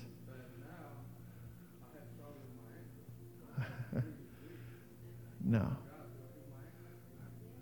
He still does ankles. If he does knees, he'll do ankles. Who else? Physical healing. Uh, BJ. All right. Yeah. Coughing. If you're around BJ here, lay your hands on him. People's already gathered around Mike here with Sister Becky. Uh, you heard the needs. Gather around those. Stretch your hands towards them all over this place. Let's go to the healer tonight. Let's go to the healer tonight. Lord, we believe you. Lord, in the name of Jesus, touch his lungs. In the name of Jesus, touch his lungs. Touch this call. Lord, heal. Let him rest tonight. Be healed in the name of Jesus. Lord, I thank you that, you're, that you've healed Luther's knees, but touch these ankles tonight. In the name of Jesus, we believe you for it. Lord, we believe that you're touching Mike even now by the power of your Spirit. Lord, that you're reaching to touch the Sister Becky tonight. Lord, that you touch and heal. Relieve this pain. Lord, we we believe for Jason's mom and dad tonight, for Donna, Lord, that you would begin to heal, touch, and move. Lord, we thank you that you're the healer.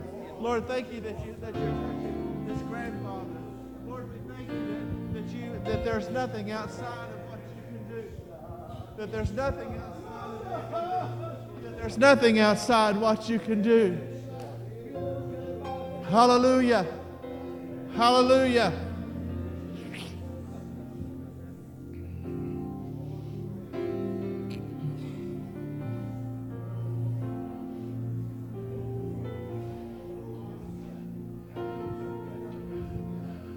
I'm always checking text messages about this time because as, as people begin to see us pray from all over the country, they begin texting and messaging me, and we, we pray for people all over the country. And many of you know that. We've got, hallelujah, be praying for the folks up in Connecticut. They're making decisions. The actually, Chris and Toby will be here. They're coming to Mauriceville the second weekend of June. We're looking forward to you getting to meet them, and they're meeting you. And they're making life decisions about maybe coming right here for good. So let's remember Chris and Toby tonight. We got one more game room. How many of you know we got one more game room? Brother Martin don't know, but we were infected with illegal game rooms up and down this highway. That crime followed them everywhere they went, and they couldn't do anything about it. And about about six months ago, we began praying against those game rooms. One was right across the street, day and night, night and day, day and night, night. Drugs, human trafficking, prostitution, everything you could think of up and down these streets. Six months ago, there were eight of them. Tonight, there's one. Tonight, there's one that for years we've, that they've, been, they've plagued this area with to no avail. But tonight there's one. We're going to pray against that one. When there's still one operating, it's one too many. Anytime we know that there were, there were children passing through this one across, we saw it in the middle of the night, going in the front door and, in the middle of the night with little ones. We know what, if there's one operating, it's one too many. We're going to pray against these game rooms tonight. We're also going to pray for, uh, on, Chad wants us to pray on, uh, still yet on the behalf of uh, James Fulton. We're still believing. When the guy, I'm a firm believer. You can say, well, that's been going on for years. He's never going to get an answer about his daughter. And I, I'm going to tell you, if God lays a burden on one man's heart that won't let him go to pray for another man, we're going to pray with that man. We're going to pray with that man and for that man. You hear me? So let's, let's, let's pray for the folks that, that are making decisions in Connecticut. Let's pray for again, this last game room. Let's pray for James Fulton. Let's, take, let's go. Let's pray right now. Lord, we together we come to you. Lord, we've seen you answer over and over and over and over again. Over and over, miraculous things, miraculous things that they said would never happen. They said it'll never happen. And in a matter of months, they began to fall. Lord, we pray against this last game room that's just down the street on the left past my driveway. That, Lord, that, that it would be the last one to fall and that you would drive it out of Orange County. That it would have to go. Lord, we pray for James Fulton. Lord, that there would be uh, answers and peace and salvation that would come to this man. Lord, we pray for Toby and Chris tonight as they're making life's decisions about what you would have them to do. Lord, we ask that you guide every step. Lord, we ask that your, that your power continues to fall in this place. Even now, you're moving among your people. Lord, that, we, that, that, that you use us. You use us in, the miraculous and, and, and to intervene in the, in the in lives of, of people. Lord, we're asking tonight. Lord, church, go ahead and we're going to ask for we're going to ask for souls. How many of you know that there's nothing more important? Let's just go ahead and right now, let's ask for souls. Prodigals, souls. Lord, there's families all over this room that everyone is touched by a, a, family member, a friend, a loved one that's away from you. We would ask tonight that you would get a hold of their heart because of the prayers of this church because of a prayer of a mom, a prayer of a dad, a prayer of a grandparent. Lord, that you would reach into where they're at right now, chase them down into to wherever they're at tonight and to begin to pursue them and draw them home. Draw that, that they would come to themselves in their pig pen, that they would come to themselves and know that they can return to their Father's house. Lord, we ask from the north and from the south and from the east and the west that you would begin to compel and to drive and to lead people back, that, that they would, that you, you would send souls for MAG Church to reach week after week after week after week that not a week would go by that there wouldn't be souls brought into the kingdom of God. Lord, I pray that there, that there is a fresh fire and a fresh touch from heaven, that, that there would be a move of Pentecost, a move of the Holy Ghost that would touch this place, that would, that would, that would impact this entire area not for not for our notoriety, but for the kingdom of God. That you would that we could shake hell in, in Orange County and surrounding area in this golden triangle. Lord, make yourself known. Touch bodies even now in the name of Jesus. We're, Lord, we thank you that you're moving. We thank you that you're moving. We thank you that you're moving. Lord, every week the, the guests that walk through this door, three and five families a week, that Lord, they would not only walk in to visit, but they would be impacted by the power of your Spirit at the second that they walk into the room. And that they can never leave, that they, that they have to come to you. Lord, let the word make impact in their heart. We thank you. Lord, we lift up this country, this administration, these governors, this, the, Lord, in this darkest hour, Lord, that, that, that by whatever means that you deem necessary, that you would make the changes. Lord, that you would, ta- that you would change hearts or remove them from office that every power of hell that's coming against the, the, the, the foundations of who we are, both in the church and in this country.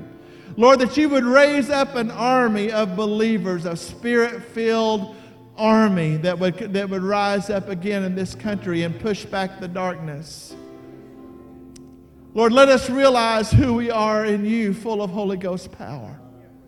Lord, I pray tonight that there would be a sweeping move of your Spirit. Lord, I don't know the answers for the world, but I know who is the answer. I don't know how you're going to do it, but I know you'll do it. Lord, tonight I'll just reiterate out loud my faith in your ability. That, that you are still all sufficient. You're all we need. Lord, have your way in this house and this country. We ask. Lord, we pray for the Martins even right now. If you stretch your hands towards them, church, as they, if they, as they launch out to Brazil tomorrow, Lord, that you would go ahead of them. Lord, that you would use them like never before. That you, right even now, before they've even boarded a plane in America, that you're sending the people to those crusades, that you've prepared their heart. Lord, I pray that you move in salvation and baptism in the Holy Ghost, that you, that you heal miraculously, that their, that their meetings are crowned with signs following tonight.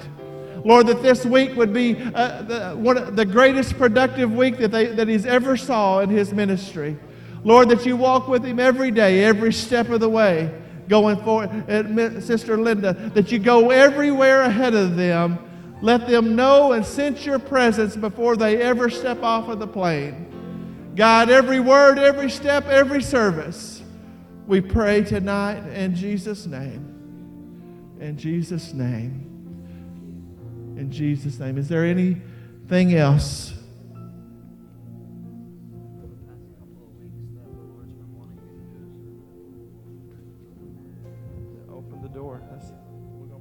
We're going to pray for open doors for Luke. Pray for work situations. Anything else? I've got something that's been on my heart for a while. As y'all know, me, me and my wife, we love our children. We love your children. But let me tell you, our children are under attack. They're under attack, guys. We need to pray for our children. I know you pray for your children, but we need to pray for our children. They're facing with, uh, with circumstances that we've never faced as kids. They're faced with temptations that we've never been faced with. And let me tell you, they're being lied to tonight. And we've got to pray for these children.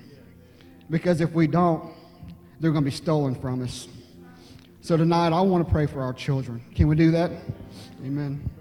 Lord God, we thank you, Lord God, for the children, Lord God, from the youngest to the oldest, Lord God. And we just ask you now in the name of Jesus, Lord God, Lord, that as we stand together, Lord God, and we're agreeing, Lord God, for these children, Lord God, Lord, they're being lied to tonight, Lord God. We just ask you right now in the name of Jesus, Lord God, that you will fill them with your Holy Spirit, Father, Lord God, that they will seek you, Lord God, that they will know the truth, Father God, Lord God, so that they cannot be lied to anymore, Father. Lord God, that you would bring them in, Father. Lord, those that have known you, Lord God, have turned away from you, Lord God, we just ask you, Lord, that you would just prick their hearts tonight, Lord God, Lord God, and turn them back to you in the name of Jesus, Lord. Lord, we have you.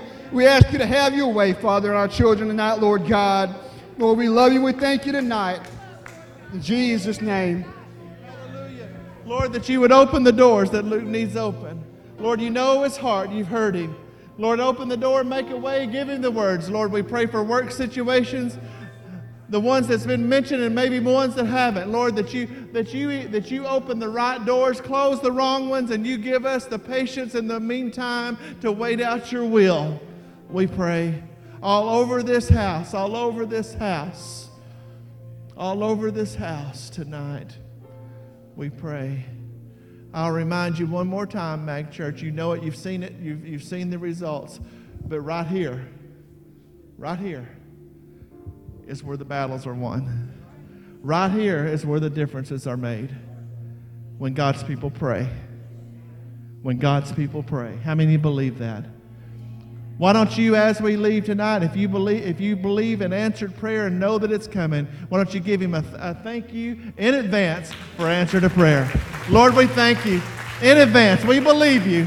that you've heard us, and that when you hear us, that we have what we've asked for. Lord, as we go our way, go with us, keep us safe, and protect us in Jesus' name. Shake somebody's hand, hug somebody's neck, tell somebody that you love them.